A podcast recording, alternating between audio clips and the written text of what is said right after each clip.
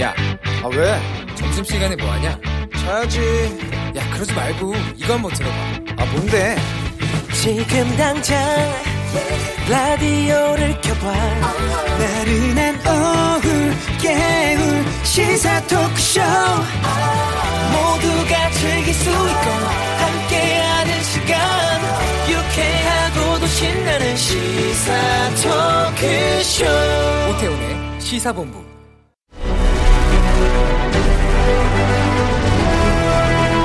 김철민의 본부 뉴스.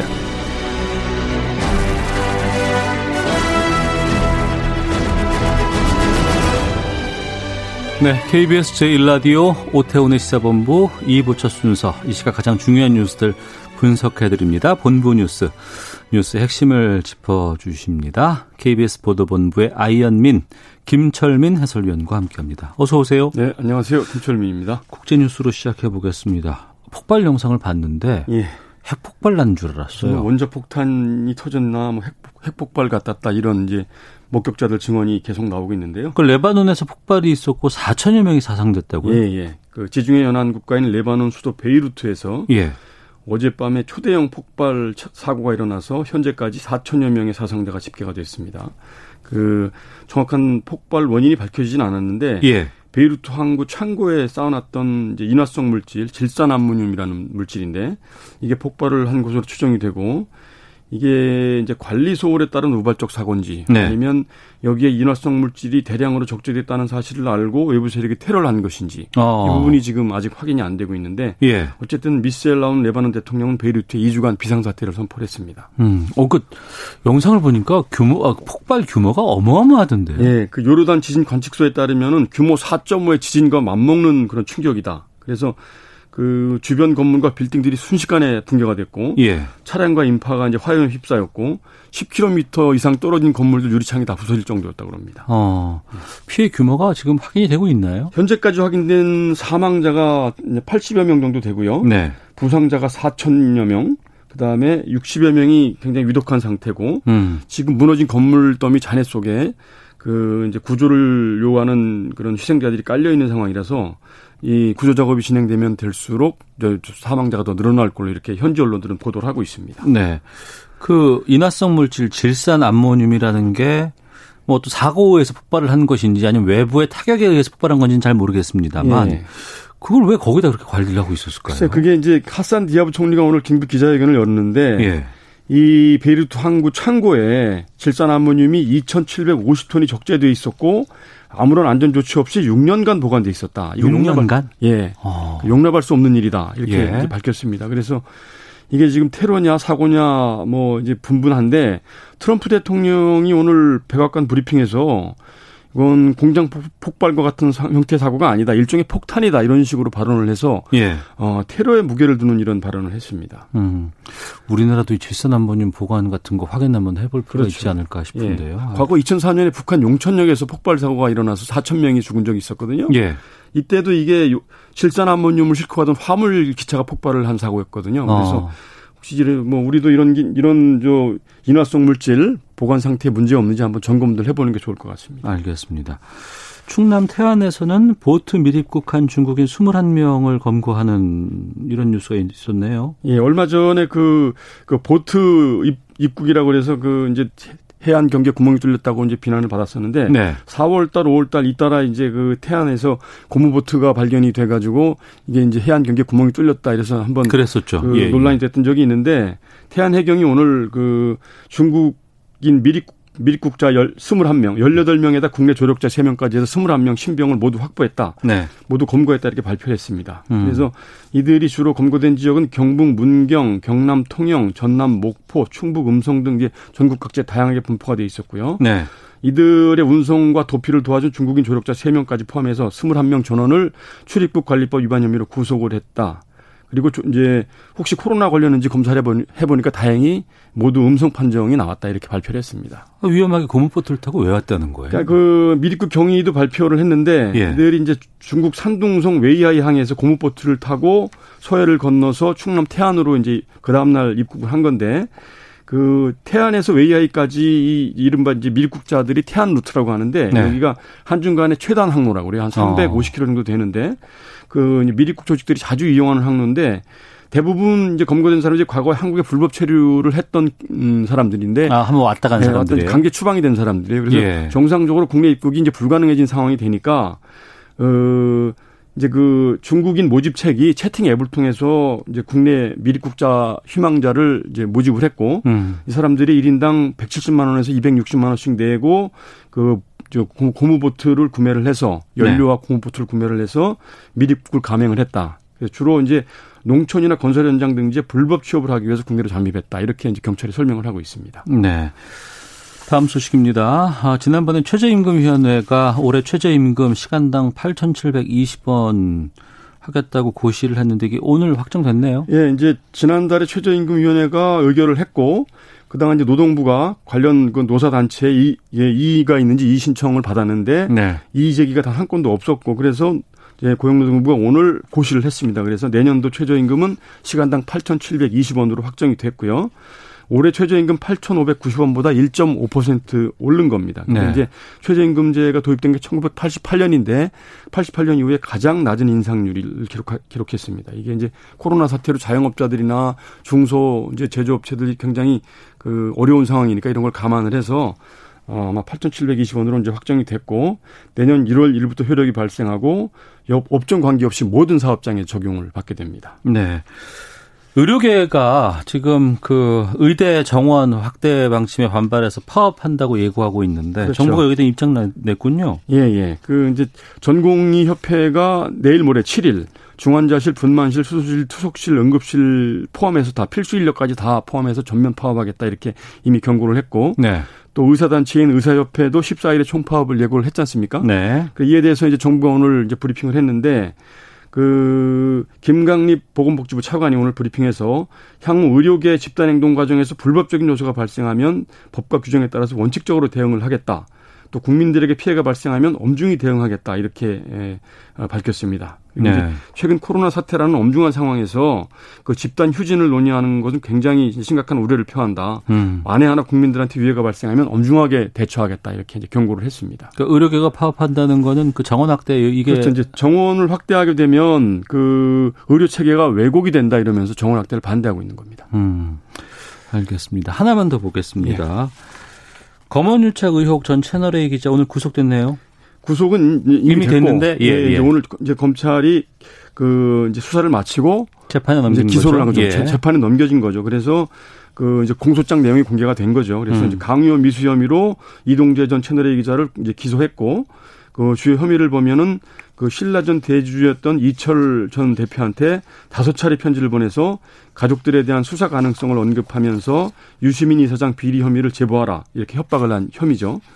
이제 그런데 공소장에 그 이전 기자 외에 이제 한동훈 검사장이 공모를 했느냐 이 여부는 적실하지를 않았습니다. 네. 그래서 검찰은 그 한 검사장 휴대전화에 대해서 이제 압수수색 영장을 발부를 받았는데 한 검사장이 그 비밀번호를 알려주지 않고 수사에 협조를 하지 않아서 이제 수사가 좀 어, 답보 상태를 보이고 있다. 앞으로 추가 수사를 통해서 한 검사장 공모 여부를 규명해 내겠다 이렇게 밝혔습니다. 네. 코로나19 상황 좀 짧게 네, 좀 말씀해 주시겠어요? 오늘 33명이 신규 확진자가 생겼고요. 지역 발생이 15명, 해외 유입이 18명. 꾸준히 이제 두 자릿수를 유지하고 있고요. 예. 지역 감염자 가운데서는 이제 충북이 가장 많았는데 음. 충북에서 우즈베키스탄 사람 2명이 이제 어제 확진이 됐는데 오늘 이들 동거인과 지인들 4명이 추가로 확진이 됐습니다. 어. 그래서 그이 사람들이 다중이용 시설도 이용을 했었고 또 이슬람 종교 행사에도 참석을 했었고 이래서 추가 확진자가 더 나올 가능성이 있는 상황입니다. 네, 알겠습니다. KBS 보도본부의 김철민 해설위원과 함께했습니다. 고맙습니다. 네, 고맙습니다.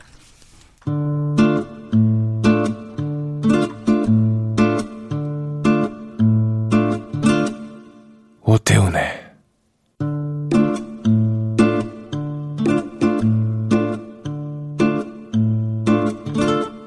시사본부. 네, 시사본부 듣고 계신 지금 시각 1시 10분 향하고 있습니다.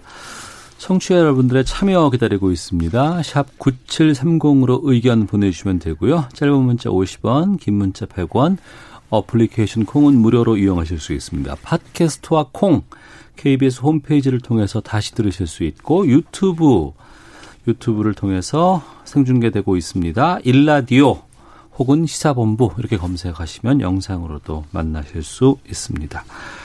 전문성과 현장성이 살아있는 고품격 high quality 범죄 수사 토크를 지향하는 아는 경찰 시작하겠습니다.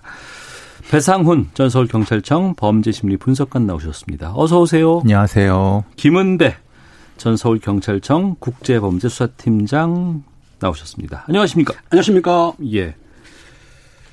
탐정이라는 명칭을 걸고 영업을 할 수 있게 됐답니다. 오늘부터. 그 탐정 사무소를 이렇게 간판에다 걸 수 있는 거예요, 이제? 근데 오해가 좀 있는 거죠. 예. 실제로 이제 내용은 조금 길지만은 단적으로 말씀드리면은 어, 신용정보보호법 관련된 조항에서 네. 금지 조항이 있습니다. 40조에. 네. 무엇 무엇을 할 수 없다. 네. 예를 들면은 어떤 어떤 업태에서는 그런 걸 할 수 없다라고 하는 조항이 있는데 그 조항이 2018년도에 헌법재판소의 어떤 불합치 때문에 없어지고 개정된 게 올해 2월에 개정돼 갖고 네. 6개월 뒤에 시행되는 게 8월 5일 시행되는 거기 때문에 이런 것이지 네.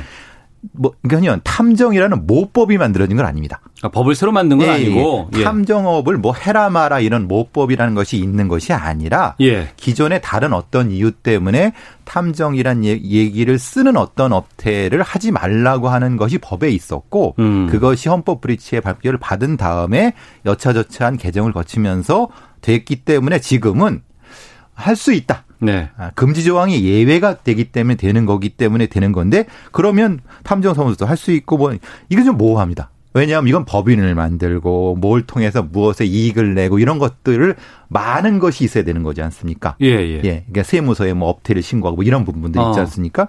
그건 모호하다는 겁니다. 그러니까 간단히 얘기해서 1995년도에 그 신용 정보 이용 및 보호하는 법률을 만들었어요. 예. 그 전에 흥신소법을 폐지시키고 이 어. 법에 아까 말씀드린 대로 교수님 하신 대로 40조 1항 5호에 네. 그 법에 따라서 탐정이나 정보원 비슷한 명칭을 쓰면은 처벌받을 수 있어요. 3년 이하 시행이나 3천만 이하 벌금을 처한다고 하니까 탐정이라든가 정보원이라는 명칭을 쓸 수가 없게 만들 규정을. 시켰어요. 아, 예, 그걸 예. 사용하게 되면 명함을 쓰게 되면 네. 3년 이하 시행이나 3천 이하 벌금하기 때문에 못했는데 실제적으로 지금 정보업체들 흥신소란 이름으로 해가지고 많이 하고 있어요. 사실은. 그러니까? 탐정이나 뭐 정보원이라는 말은 못했지만 못했지만 암암리했던 거예요. 무슨 무슨 직원 이렇게 는 됐다 이거죠. 아, 이제 거기에 이제 애매한 게 사실 변호사라든가 음. 법무사, 행정사라든가 이런 데 소속된 법률 사무 보조원이 있어요. 예, 예, 예. 아시죠? 예, 예. 그럴 경우 행정사도 있습니다. 이런 사람들은 사실은 그 탐정 업무를 했어. 음. 했는데 탐정이나 정보원이란 말을 못 썼던 거죠.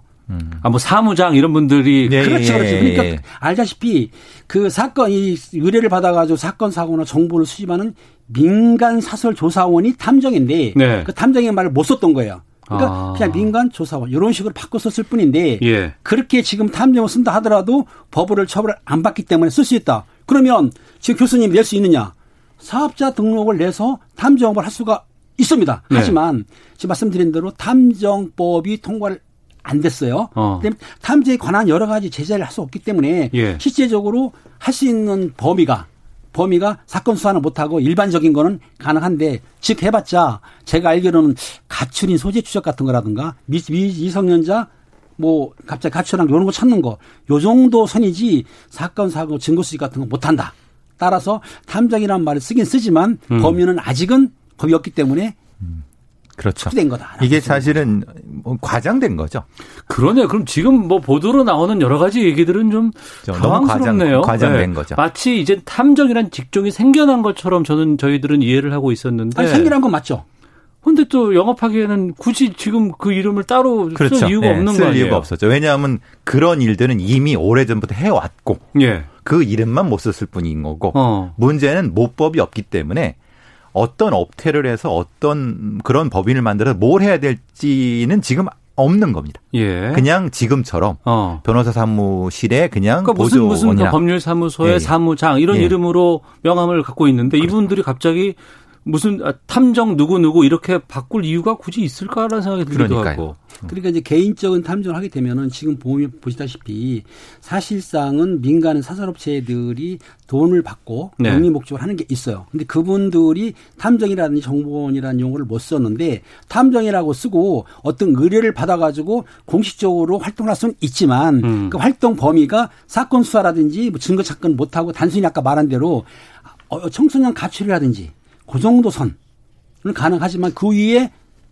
뭐 사건 뒷조사한다 이거는 안 되는 거죠. 개별 법에 따라서 처벌받을 수 있습니다. 그래서 우리가 지금 얘기되는 게 셜록 홈즈처럼 영국이나 미국처럼 탐정을 통해서 수사를 보조하고 재판에서 증거를 찾는 것을 보조하면서 능동적 주체적으로 할수 있냐? 네. 아닌 거죠. 어. 그렇기 때문에 그 부분에 대해서는 지금 굉장히 과장된 부분이 있지만은 있지만은 그런 쪽으로 나가야 된다. 나가야 어. 되는 게 맞습니다. 그리고 예. 그거에 대한 모법도 성안이 돼서 그렇죠. 어. 매번 회기마다 폐기가 되지만은 시도는 계속 하고 있는 거고 예. 경찰 출신 국회의원이든 아니면 여러 가지 출신들이 하고 있기 때문에 뭔가 지향점은 확실히 그, 그 상은 있습니다. 어. 근데 아직은 거긴 아니다.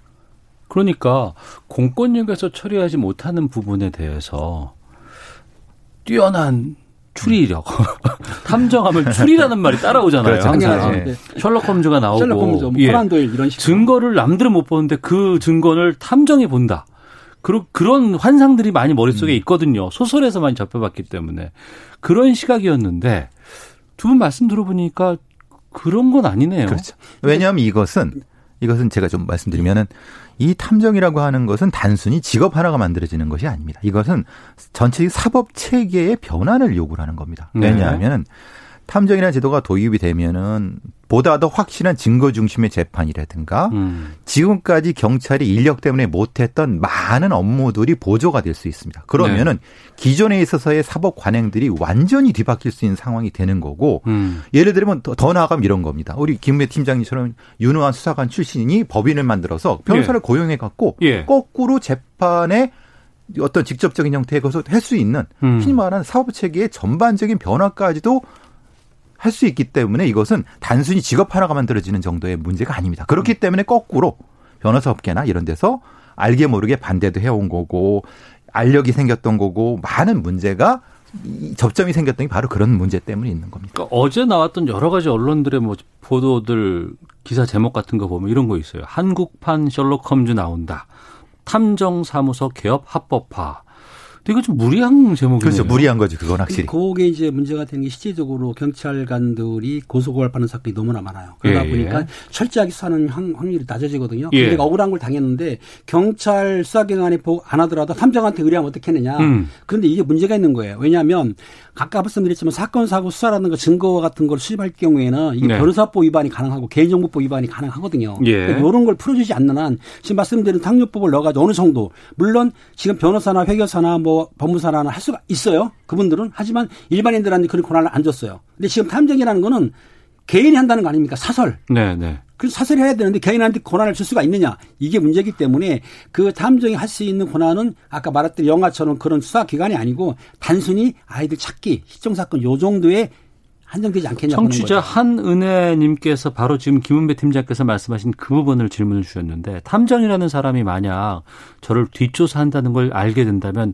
제가 그 사람들을 정보보호법 같은 걸로 고소할 수 있나요? 지금은 고소할 수 지금 있죠. 가능한 거죠. 어. 그러니까 문제가 되는 거죠. 네. 근데 지금의 미국이나 영국이나 일본 같은 제도는 네. 일정 정도 그런 것을 허용하는 겁니다. 그것이 이제 흔히 말하는 공인 탐정 제도인 거죠. 공인 탐정 인증제도. 인증 제도. 그리고 어. 고- 지금 지금 경찰이나 많은 쪽에서 아니면 이걸 추진하는 쪽에서 탐, 탐정법의 모법을 그렇게 만들어야 된다고 주장 쪽이 그런 쪽인 거예요. 아 관리 감독할 수 있게. 네, 어느 예. 정도까지는 권한을 주되 어. 관리 감독이 체계로 들어와서 예. 그것을 권한을 남용하지 못하지만은 지금 현직 경찰들이 못하는 영역들에 보조를 할 수 있게끔 하는 형태가 지금 탐정 모법에 성안된 어떤 범위가 되는 거죠. 그러면 신고제가 아닌 일종의 허가제 이렇게 가야 된다고 하는 거네요. 그러니까 개인의 자격증과 어. 탐정인 법인의 어떤 허가제 이건 두 가지가 상, 그, 좀, 저, 이중으로 볼 수 있습니다. 예, 그러니까 예. 말하자면 개인은 자격증인데 음. 어떤 법인을 만들어서 할 때 그 법인은 경찰청이나 아니면 어때서 허가를 받게끔 하는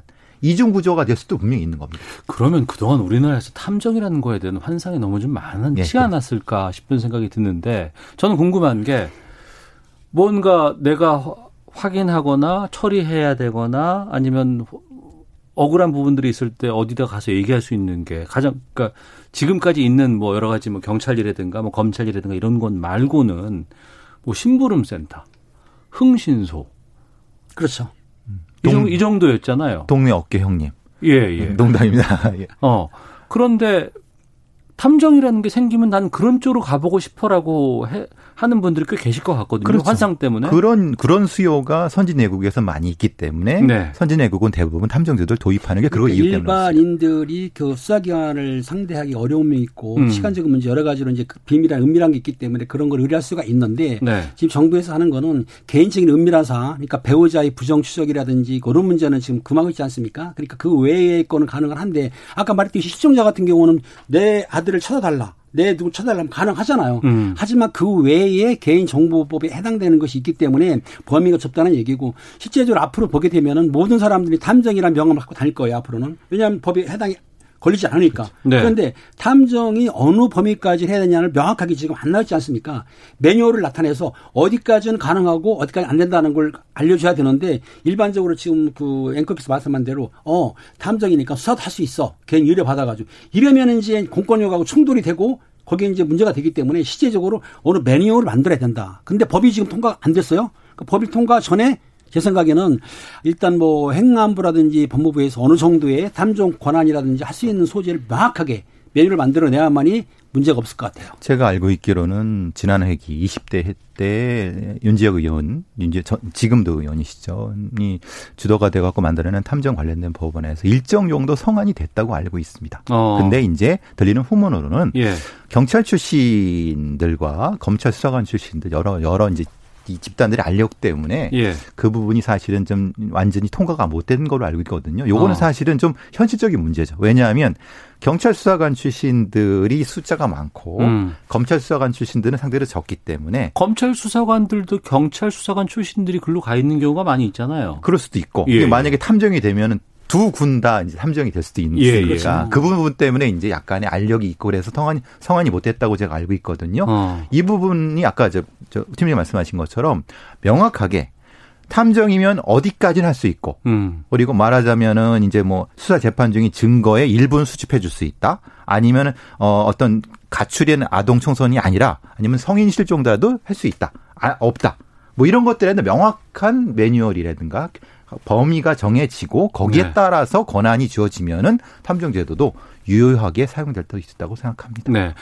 지금까지는 그러니까 앞서 말씀하셨던 뭐 전직 수사관이라든가 경찰관이라든가 아니면은 또 현재 뭐 법률 사무소에서 활동하고 있는 뭐 사무장이라든가 이런 분들 네. 이런 분들의 탐정을 뭐 할 수도 있겠지만 뭐 안 할 수도 있다고 본다 그러면 그냥 별로 활동한 적이 없고 그냥 뭐 경찰 그냥 시험 보려고 준비하고 있던 사람들이 갑자기 탐정이라고 명함 받고 막 이러면서 활동하는 것도 지금은 제재하진 못할 거 아니에요. 그렇죠. 지금은 제재하지 못하는 그렇죠. 거죠. 지금 그런 공- 부작용들은 있을 것 그렇죠. 같네요. 예. 근데 지금 일반 뭐- 국민들은 어 탐정이라고 탐 탐정 이젠 할 수 있다라고 해서 그분들이 영업을 하면 혹할 수도 있지 않을까 싶은데요. 그렇죠. 그건 좀 그러니까 문제가 이 되는 거죠. 탐정들이 어떤 자격이라든가 이런 게 없이 아무나 한다고 한다면 예. 쉽게 해서 운전하려면 운전 자격증이 있어야 되지 않습니까? 예, 예. 그러니까 회계사 하려면 회계사 자격증이 있어야 되고 이런 식으로 음. 탐정도 인증 제도로 있어야 되는데 지금은 국가에서 공인하는 게 없어요. 지금 민간인 민간 자격, PIA라고. 민간인 음. 자격이 있기 때문에 민간인들이 누구나 만들어 준다 그런다면 실제적으로 수사 업무라든지 그 사건 사고 업무를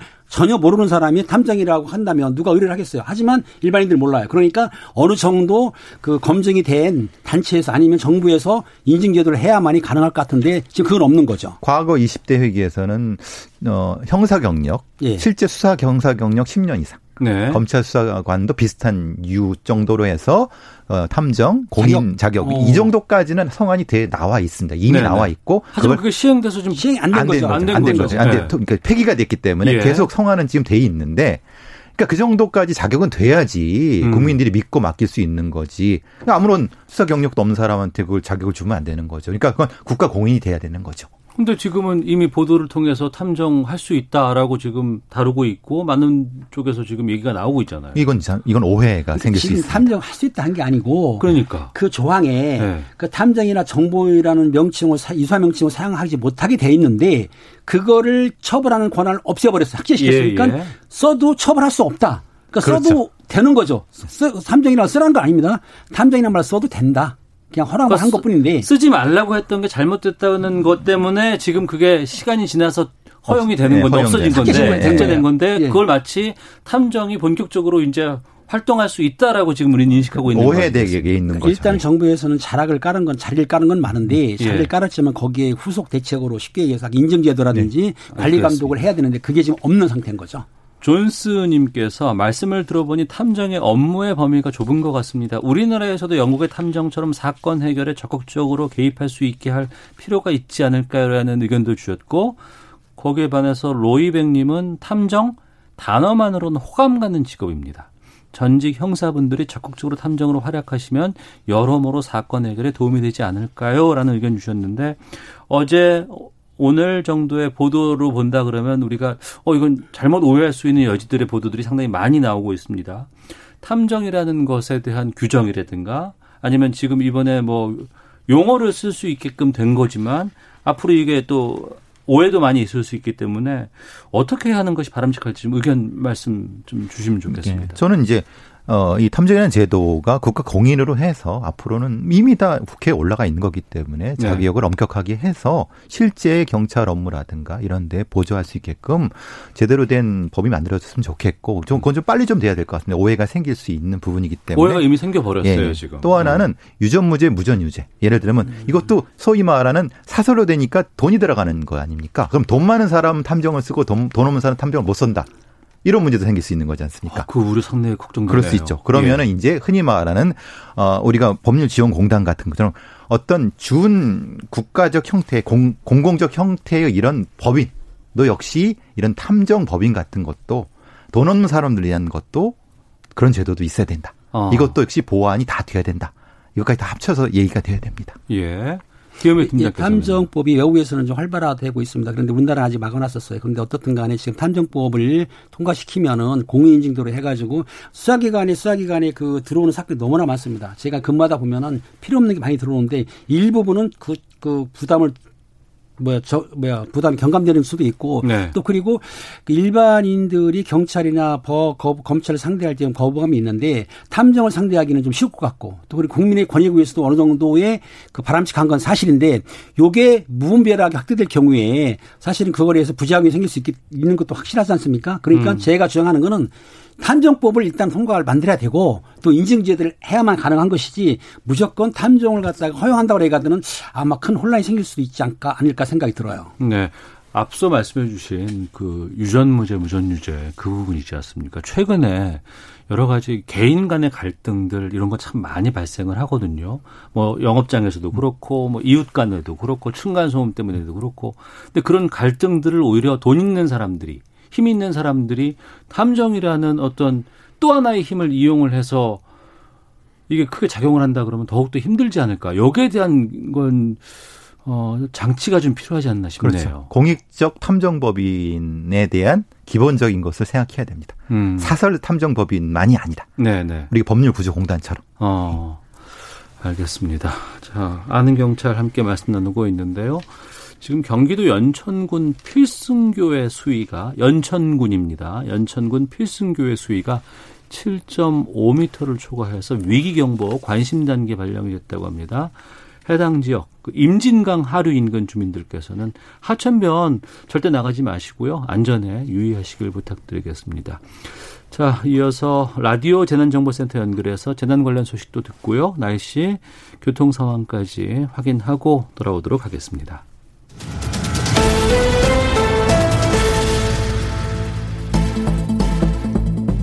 라디오 재난정보센터에 들어온 이 시각 주요 뉴스입니다.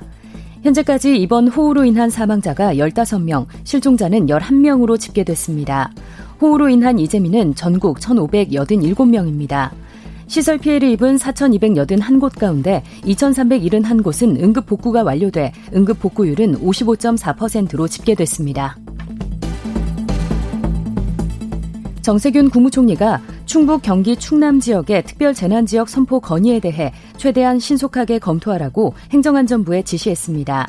정부는 이르면 내일 충북과 경기 등 피해 지역을 중심으로 특별 재난 지역 선포를 결정하는 방안을 검토 중입니다. 중부지방 폭우로 열차 운행이 중단됐던 7개 노선 가운데 2개 노선을 제외한 5개 노선에서 열차 운행이 재개됐습니다. 전국의 주요 고속도로와 국도의 경우 모두 28개소가 비 피해를 입었습니다.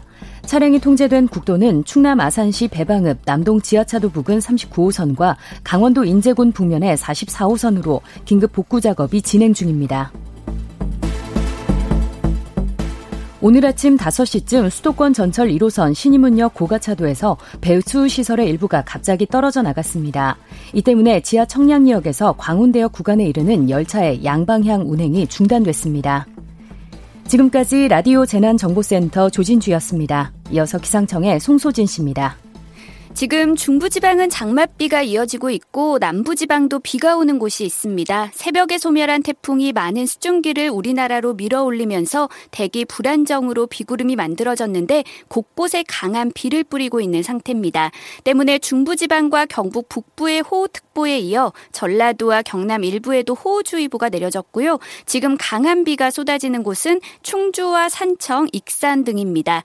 오늘 이렇게 전국 대부분 지방에 비가 오겠는데 비 빗줄기가 굵어졌다 약해졌다를 반복하겠고 소강 상태를 보이며 비가 잠시 그치는 곳도 있겠습니다. 하지만 요즘 비의 특징이 갑자기 강하게 쏟아지기 때문에 계속해서 주의를 하셔야겠습니다. 한편 충청 남부와 남부지방 제주도에는 폭염특보가 계속 이어지고 있습니다. 오늘 낮 기온이 대구와 제주 34도, 광주 32도, 서울 28도 등으로 어제만큼 올라서 무덥겠습니다.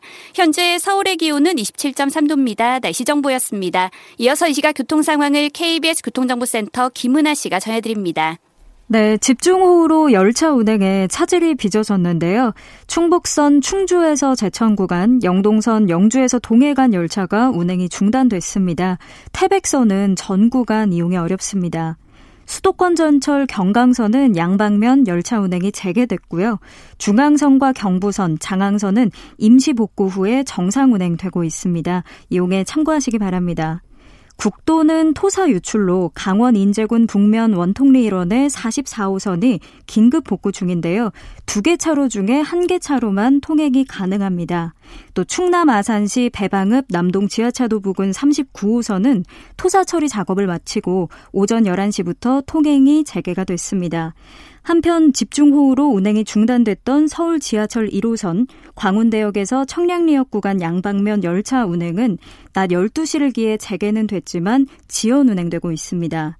서울 시내 본선상의 통제는 없지만 한강공원에서 옮겨놓은 시설물들이 올림픽대로 공항 방향과 강변북로 구리 방향 곳곳에 있어서 조심해서 이동하셔야겠습니다. KBS 교통정보센터였습니다.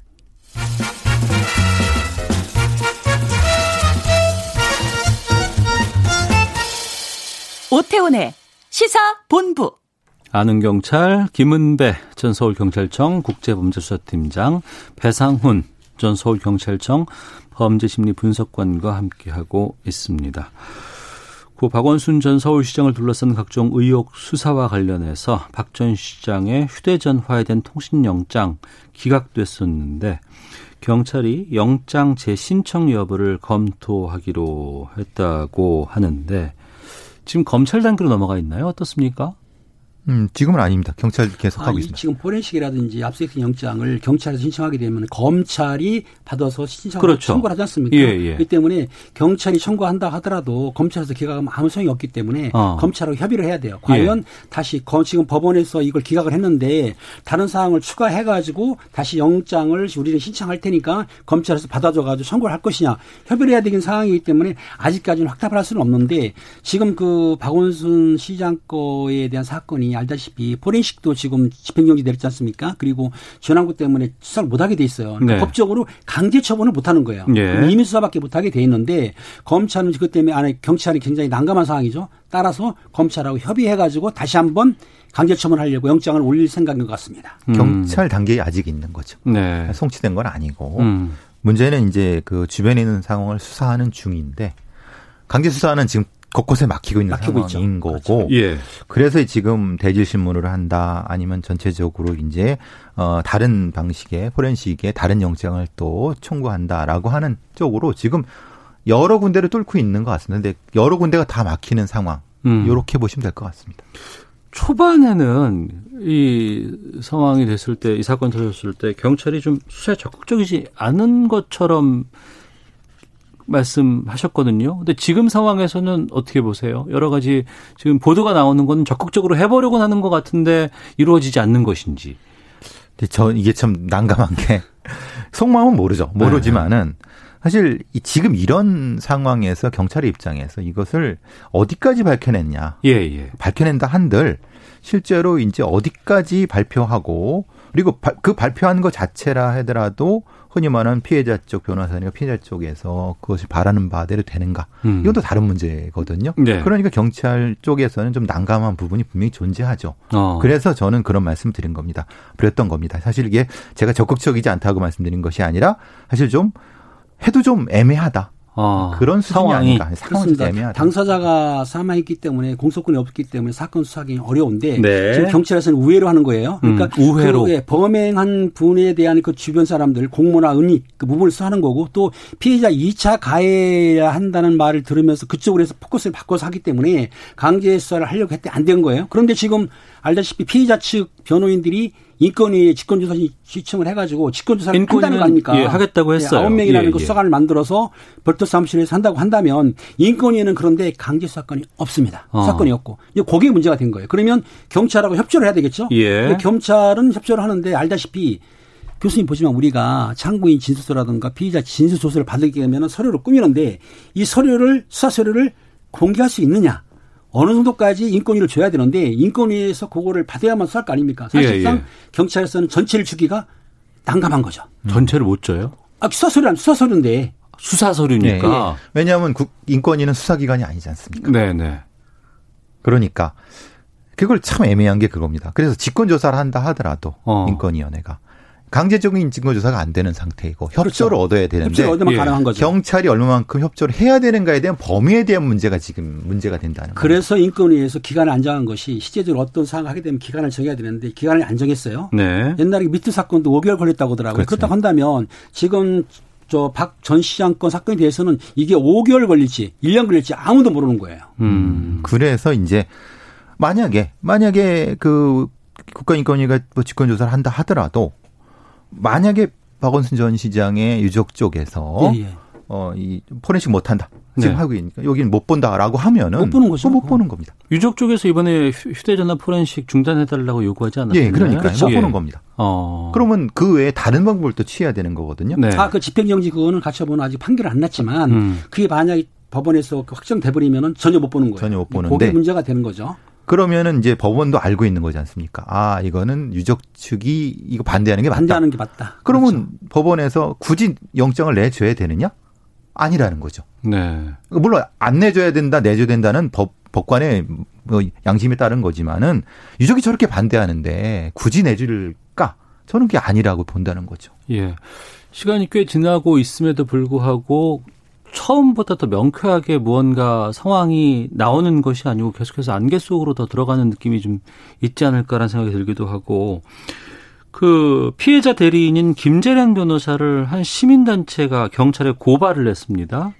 혐의는 무고, 무고 교사 혐의였는데 범죄 구속 요건에 못 미치며 증거가 미흡한 사건을 고소 이후에 언론 플레이로 의혹을 키워왔다고 주장을 하고 있거든요. 이건 어떻게 보셔요? 이건 이제 적폐청산 국민 참여 연대에서 예. 김재련 변호사 측에 대해서 무고 및 무고 뭐 공무 혐의죠. 아니 그 교사 그 혐의죠. 예. 무효 교사를 혐의라고 해서 했는데 실제적으로 그분들이 보기에 어떤 그 음란 문자나 아니면 그 사진 같은 것이 그게 음란성이 없어 보인다. 근데 어. 왜 있다고 하느냐? 예. 그리고 4년 동안 성추행했다고 하는데 그 왜곡된 거다. 그러니까 그분들이 보기에 한 거예요. 그러니까 모든 증거가 확실하게 공개된 게 아니고 지금 언론이라든지 일반인들이 말하는 증거를 봐서는 그게 성추행이 그렇게 된 거 아닌 것 같은데 왜 그거를 그 뭐야 그 고소고발 했느냐 해가지고 아마 그걸 무고질한 것 같은데 좀 더 두고 봐야 되는 거죠. 어떻든 김전현 그 피해자 측에서는 진짜 무고 교사를 했는지 아니면 그 수사를 하다 보면 실제 성추행이 확실한 건지 이거는 좀 시간이 걸리더라도 수사를 해봐야 하는 겁니다. 이 경찰 고본 것도 어차피 그 검찰로 가서 배당을 할 겁니다. 그럼 음. 어차피 그 팀에 할 수밖에 없는 상황인 거고. 네. 그럼 결국은 결과적으로 뭐냐면은 포렌식이 돼야 되는 거죠. 그게 중요한데 네. 거기에서? 어차피 거기를 확인하기 회기- 위해선. 네. 회기될 수밖에 없는 거지 않습니까? 예, 근데 예. 그걸 못 한다고 하면 다시 뺑뺑이만 도는 겁니다, 계속. 계속해서 예, 예. 그러면 이 김재련 변호사를 고소한 시민단체, 고발한 시민단체 네. 같은 경우에는 그 증거들을 어떻게 알 수 있을까요, 지금? 아니 이거는 증거가 있는 게 아니라 본인들이 보기에 저것은 그렇죠. 아, 무고. 같다. 무고 아, 같다. 아, 그 얘기는 같다. 김재련 변호사 측에서 그 캡처해서 공개한 게 있어요. 네. 그 내용 가지고는 안 그게. 음란 문자나 그 아. 아닌데 왜 왜곡했냐는 얘기이기 때문에 실제적으로 포렌식 해 가지고 내용이 확실하게 나오면은 진위가 가려지겠죠. 그렇죠. 음. 근데 그게 안 된 걸로 근데 그 어쨌든 핵심 키는 포렌식이죠. 휴대전화에 포렌식을 해야 되는데 정확하게. 예. 근데 그게 아. 지금 막혀 아, 안 있으니까. 나오는 거죠. 피해자 쪽에서는 그 받은 거를 갖고 있을 거 아니에요. 그렇죠. 근데 그것을 가지고 역으로 역으로 어. 이제 경찰의 수사가 진행되는 과정인데 근데 거기서도 막혀 있는 것 같습니다. 그러니까 지금 진행이 안 되는 것 같아요. 그러니까 일부 증거는 갖고 있는데 더 확실한 증거는 일본 그 피해자 쪽에서는 포렌식을 했어요. 예. 그런데 당사자 전 박원순 전 시장 거만큼은 못했는데 거기에 중요한 게 있을 거라고 해서 하려고 했지만 지금 막히는 상태이기 때문에 그쪽도 어. 봐야 되겠죠. 연결을 해야 됩니다. 그러니까요. 보낸 쪽과 받은 받은 쪽이 쪽, 연결을 해야지만이 이게 흔히만 컷 chain of custody가 연결이 되는 건데 증거 무결성이 되는데 한쪽은 있고 한쪽은 없으면은 이거는 증거로 인정할 수 있느냐? 이건 또 다른 문제가 되는 거죠. 알겠습니다. 자, 아는 경찰 마치도록 하겠습니다. 자, 두 분 오늘 말씀 잘 들었습니다. 고맙습니다. 감사합니다. 감사합니다. 오태훈의 시사본부는 여러분의 소중한 의견을 기다립니다. 짧은 문자 50원, 긴 문자 100원의 정보 이용료가 되는 샵 9730, 우물정 9730번으로 문자 보내주십시오. KBS 라디오 앱 콩은 무료입니다. KBS 라디오 오태훈의 시사본부. 지금 여러분은 대한민국 라디오 유일의 점심 시사 프로그램을 듣고 계십니다. 네, 일제 강제 동원 배상 피고 기업인 어, 일본 제철 신일철 죽음인가요? 여기에 대한 자산 압류 절차가 마무리되면서 어, 어제부터 현금화 절차에 들어갈 수 있게 됐다고 합니다. 근데 이게 본격적으로 들어갈 수 있는 것인지 또 일본은 지금 여기에 대해서 추가 보복 가능성까지 언급하고 있는 상황인데요. 일제 강용지 강제징용 피해 배상 문제 짚어보겠습니다. 김성환의 뉴스 소다 시사평론가 김성환 씨와 함께합니다. 어서 오세요. 네, 안녕하세요. 예. 그러니까 신일철 죽음 강제징용 피해자에게 각각 1억씩 배상하라. 이게 2년 전 나왔던 판결이죠. 네, 맞습니다. 2018년 10월 30 일이었는데요. 네. 대법원 전원, 전원 합의체가 일제 강제징용 피해자 4명이 신일철 죽음, 당시에는 신일철 죽음이었어요. 네. 지금은 이제 회사명을 일본 제철로 바꿨거든요. 음. 이 회사를 상대로 낸 손해배상 청구 소송에서 1억 원씩 위자료를 지급하라. 라고 판결한 원심을 최종적으로 확정했습니다. 예. 그러니까 대법원이 제3고심을 접수한 지 5년 만에 그리고 어, 하급 1심 법원에서 소송이 접수된 지 13년 만에 내려진 판결입니다. 음. 정말 판결이 오래 걸렸고요. 판결하는데 제3고심이라고 제가 말씀드렸잖아요. 예. 1심에서부터 한 번 대법원으로 올라가는 걸 상고심이라고 얘기를 하죠. 다시 돌려보냈고 다시 돌려보냈다가 다시 대법원으로 가는 네. 이런 아주 우여곡절 끝에 최종 판결이 나온 건데요. 그동안 법원은 1965년 한일 청구권 협정으로 한국 정부가 개인 청구권을 포기했다 이런 일본 측 주장에 손을 들어줬어요. 네. 근데 대법원은 개인의 청구권까지 소멸된 것은 아니라고 판결하면서 음. 피해자들이 손해배상을 받을 수 있는 길이 이제 생겼던 겁니다. 그 손해배상을 받을 수 있는 길은 생겼는데 네. 근데 이 법원의 결정을 이행하라는 걸 일본 쪽에다가 줘야 되는 거 아니에요? 네, 그렇죠. 그러니까 법적인 절차를 밟는다는 게 굉장히 복잡하잖아요, 사실은. 그러니까 땅땅땅 하고 결정은 났지만 네. 이 결정된 결과를 피고 측에다가 보내줘야서 너 확인했지? 그럼 음. 이제 이거 이행해라고 주장해야 되는데 네. 그게 이제 일본인 것이고 일본 측의 기업인 것이고 그렇습니다. 그러니까 이거를 결정문 송달 이 부분 때문에 2년까지 간 거예요? 아, 정확하게는 1년 5개월의 시간이 걸렸는데요. 네. 그러니까 대법원 판결이 내려진 다음에 이듬해 그러니까 2019년 1월에 대구지방법원 포항지원이 피해자 변호인단이 낸 일본 제철 한국 자산 압류 신청을 승인합니다. 네. 이제 압류해도 된다. 어. 예, 일단 받아들여 준 거예요. 예. 그러면 그 압류 명령을 내리게 되잖아요. 법원이 음. 그러면. 그러면 이거를 어 일본 제철 본사에 보내야 되잖아요. 네. 일본 제철 본사는 그 일본에 있잖아요. 네, 네. 그러니까 일본에 있는 회사로 보내려고 하니까 우편이 안 가는 거예요. 보통 우리 이제 소송에 들어가면 예. 뭐 피고한테 당신 이제 법적인 절차 들어갑니다라고 문서가 오잖아요. 아니, 그 주소 있고 홈페이지에 다 나와 있을 텐데 글로 보내면 안 돼요, 그냥? 안 되는 거예요. 그게 직접 받았다고 하는 게 확인이 돼야 되는 겁니다. 아, 받았습니다라는 사인이 있어야 되는데. 네, 그렇죠. 실제로 받았다는 사실이 확인이 돼야지 그 다음 절차에 들어가게 되는데 예. 그걸 받았다고 하는 걸 확인을 못 하는 거예요. 그래서 못 하는 거예요, 안 해 주는 거예요? 일본이 안 하고 있다고 봐야 되는 아. 거죠. 그러니까 국제 송달 절차, 그러니까 국제 우편으로 보내는 거예요. 네. 압류 명령서를 음. 보냈는데 이게 반송이 되는 거예요. 그리고 다시 보냈어요. 근데 어디 받았다고 하는 것도 없고 그냥 가만히 있는 거예요. 이런 기간이 1년 5개월 동안 반복이 됐다고 하는 거고요. 국제 간의 민사 소송의 경우에는 헤이그 협약에 따라서 우리 법원이 일본 정부를 통해서 해당 기업에 전달을 해야 하는데 네. 일본 정부가 압류 명령서 받고 가만히 가지고 그냥 있기만 하거나 아니면 되돌려 보내거나 이 일을 반복해왔다는 겁니다. 그러니까 법원이 지난 6월에 공시 송달 결정을 내렸습니다. 네. 그러니까 통상 법원이 결정을 하면 행정 절차에 따라서 서류를 주소지로 보내게 되는데 일본 정부가 결정문을 일본 제철에 전달하지 않는 거예요. 어. 이럴 경우에 아이 받는 사람이 없으니 어떻게 하냐? 법원 게시판이나 아니면은 법원 관보에 대신 결정문을 그냥 실어버리는 거예요. 그 기간까지 행하지 않으면 그 이후에 절차를 해라라는 그렇죠. 것들. 그 예. 문서가 공식적으로 송달, 전달이 됐다고 판단하고 그 다음 절차로 넘어가는데 네. 그 공시 송달 절차가 이제 시효가 딱 끝나는 거예요. 음. 그래서 보통 국내는 2주 걸리고요. 예. 해외는 2개월이 지나, 지나야지 효력이 생기는데 네. 어제 0시 그 압류 명령의 효력이 발생을 하게 된 거예요. 음. 그러니까 법원은 일본 제철이 소유한 한국 내 주식에 대한 현금화 명령을 이제 내릴 수 있게 된 겁니다. 그런데 어제 그제 여러 언론들에서 나올 때는 뭐라고 그 우리가 인식할 수밖에 없었냐면 당장 이제는 압류할 수 있게 됐다. 네. 이렇게 지금 이해가 될 정도로 보도가 나오고 있어요. 근데 정작 그러면은 바로 자산 매각할 수 있어요? 그게 아닙니다. 그러니까. 첫첫 산중이에요. 네. 국내 기업이라면 이렇게 절차가 복잡하지도 않을 뿐더러요. 내 자산을 누군가 와서 압류를 해버렸어요. 음. 그럼 재산권 행사를 못 하잖아요. 네. 그러니까 지금 한 4억 원이에요, 금액이. 이렇게 큰 기업의 경우에는 아, 4억 원 가지고 내 재산권 행사 못 해? 그럼 바로 그냥 4억 원 주고 말지. 예. 이렇게 되는 거예요. 근데 문제는 일본 기업이잖아요. 음. 근데 일본 제철의 한국 내 자산이라고 하는 게 경북 포항에 있는 PNR이라고 하는 회사예요. 그러니까 그 부분인데 법원에서도 일본 제철에 뭐 일본 공장을 뭐 뺐거나 여기 압류라는 게 아니고 우리나라에 있는 그들의 자산에 대해서 압류할 수 있다고 한 거 아니에요? 네, 맞아요. 예. 그렇긴 한데요.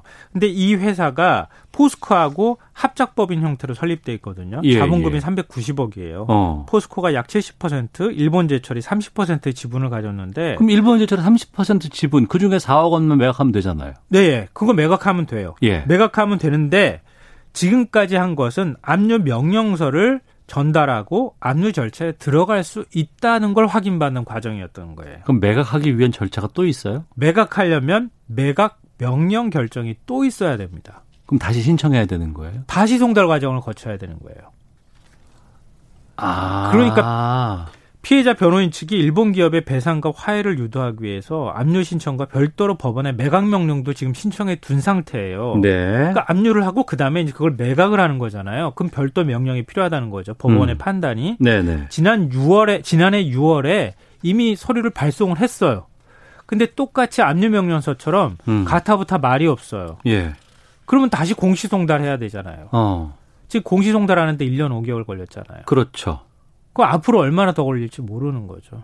마치 당장 내일부터 압류할 수 있는 것처럼 알았는데 그게 아니네요. 그게 아닌 거예요. 다시 또 그것을 공시송달하는 시간이 꽤 걸릴 수밖에 없겠군요. 그렇죠. 그 기간까지 상당한 시간이 필요한 상황이라는 겁니다. 물론 이제 지난해 6월에 했지, 했기 때문에 음. 어, 공시 송달 명령이 내려지면 또 2개월 뒤쯤에 다시 공시송달의 효력이 발생하고 그런 다음에 매각 절차에 들어갈 수 있게 되니까 최소한 앞으로 2개월 이상 그보다 더 시간이 걸릴 가능성이 있다는 거죠. 근데 그럼 일본 쪽에서 자산 압류 이거 피하기 위해서 즉시 항고하겠다는 입장 밝혔다는 보도는 뭡니까? 그러니까 한마디로 말씀드리면 시간 끌기 전략이다 이렇게밖에 안 보여요. 어. 그러니까 일본 제철이 이제 어 그 효력이 발생, 그 압류 명령의 효력이 발생하고 공시송달 효력이 발생하니까 예. 어, 일본 언론을 통해서 성명을 냈어요. 음. 강제동원 피해자 문제는 한일 청구권 협정에 의해 완전하고 최종적으로 해결됐다고 이해하고 있다. 네. 즉시 항고하겠다 이렇게 했는데요. 변호인 측에서 볼 때는 항고를 하려면 압류 결정에 문제가 있거나 유법하다는 사실이 확인돼야 하거든요. 지금 그런 게 아니잖아요. 법원에서 음. 공식적으로 모든 절차가 다 밟아, 밟았으니까. 네. 그러니까 항고를 하게 되면 현금화 절차가 일시적으로 지금 중단되는 효과가 나타나거든요. 그러니까 법원이 아무런 문제가 없다. 심리하고 결정하는 데까지 시간이 좀 필요하니까 그 시간까지 시간을 좀 질질 끌어보겠다고 하는 전략이 포함됐다고 볼 수 있습니다. 남은 절차를 다 이행을 하면 현금화할 수 있는 시기는 언제쯤 가능할까요? 근데 뭐 가늠하기는 좀 어려운데요. 예. 제가 말씀드렸던 것처럼 매각 매각 명령도 똑같은 절차를 밟게 된다고 가정할 경우에 아무리 빨라도 수개월 정도 음. 좀더 늦는다고 하면은 올해 안에 가능할까? 이런 생각도 사실은 듭니다. 아, 해를 넘길 수도 있어요. 네, 그럴 가능성도 사실은 배제하기가 어려운데요. 어. 근데 징용 피해자 변호인 측에서는 이게 지금 우리가 배상 판결 배상을 받는 것도 받는 것이지만 신일철 죽음이라고 하는 일본 제철이란 기업이 우리를 이렇게 강제 노동을 시킨 것에 대해서 사과를 해달라라는 음. 게주 목적이에요. 네네. 그래서 그 일본 제철한테도 좀 우리가 협상을 하거나 아니면 대화를 해보자라고 수차례 요구를 했는데도 불구하고 계속 외면을 한 상황이거든요. 네. 근데 일본 제철은 2012년까지만 해도 이런 태도를 보이지 않았어요. 그러니까 초반에는 적극적으로 좀 이 문제를 풀어보려고 생각을 했었다면서요. 그래도 그런 움직임이 있었다면서요. 예. 대법원이 첫 원고 승소 판결을 내놓으니까 그게 그 한 두 달 뒤쯤인가요? 주주총회에서 판결이 확정되면 어쨌든 법률은 지켜야 한다. 음. 이렇게 얘기를 했어요. 판결 수용 의사까지 밝혔거든요. 네. 미쓰비시 중공업도 지금 소송이 걸려 있는데 피해자들과 10차례 이상 논의를 하기도 했었어요. 근데 위로금 지급 같은 방식으로 이 문제를 해결해 보려고 하는 이제 그런 방식들을 고민해 봤다는 얘기인데 아베 정부 들어오고 난 다음에 태도가 완전히 바뀌어 버렸죠. 일본 음. 정부가 그러지 마라 이렇게 얘기를 했던 것 같아요. 네. 그러니까 그 아베 정부는 지금 뭐 보복하겠다 뭐 이런 지금 주장들 공개적으로 밝히고는 있는데 뭘 할 수 있을까요?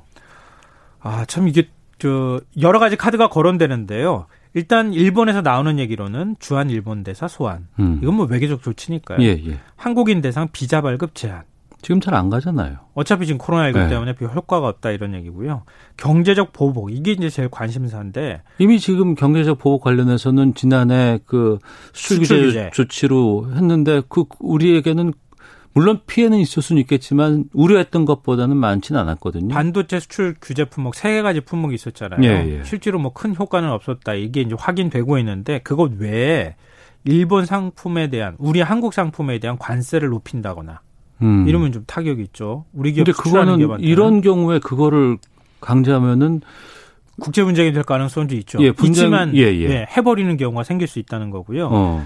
그리고 일본 상품의 한국 수출 규제를 더 강화하는 것. 네. 그 세 가지 반도체 그 품목 말고요. 금융 제재.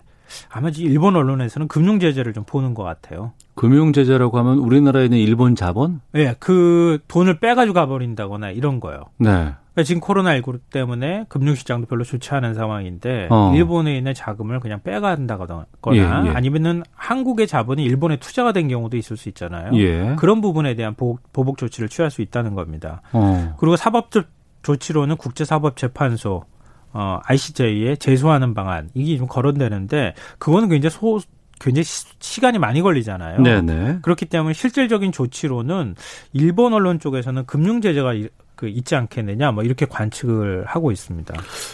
몇 년 전만 해도 일본 자금 빠지면 우리나라 상당히 타격을 받을 것이다라는 얘기들 참 많이 했었는데 외환 시장이 불안할 때는 그렇게 예, 예. 얘기를 하죠. 또 최근에는 글쎄요, 뭐 해봐야 뭐 얼마나 뭐 타격이 있겠어? 우리 쪽에선 또 생각할 수도 있지 않을까 싶기도 한데. 음, 우리 이제 달러 보유량이 좀 적었을 때라든가 아니면은 원화 가치가 좀 많이 흔들릴 때라든가 음. 이럴 때.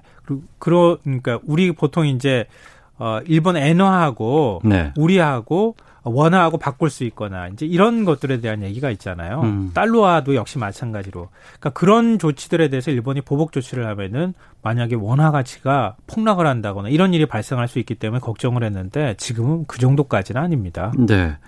한일 관계가 참 이게 아, 계속 그러네요. 네. 그러니까 앞으로도 사실 그 해법이 잘 안 보이는 상황이거든요. 네. 뭐 지수미아 종료 카드를 얘기하기도 하는데요. 보통 이제 11월에 만료가 되는데 3개월 전에 통보하도록 돼 있으니까 8월쯤에 종료하면 되는 거 아니냐. 우리도 음. 보복 조치할 게 있다 예, 이렇게 예, 얘기를 예. 하는데 정부도 종료 시점을 정해두지는 않았다고 얘기를 하고 있어요. 음. 그래서 뭐 우리의 보복 카드를 우리가 사용하지 뭐 못하리란 법은 없겠지만 한일 관계가 계속 이렇게 꼬여가는 게 이게 맞는 건지. 네.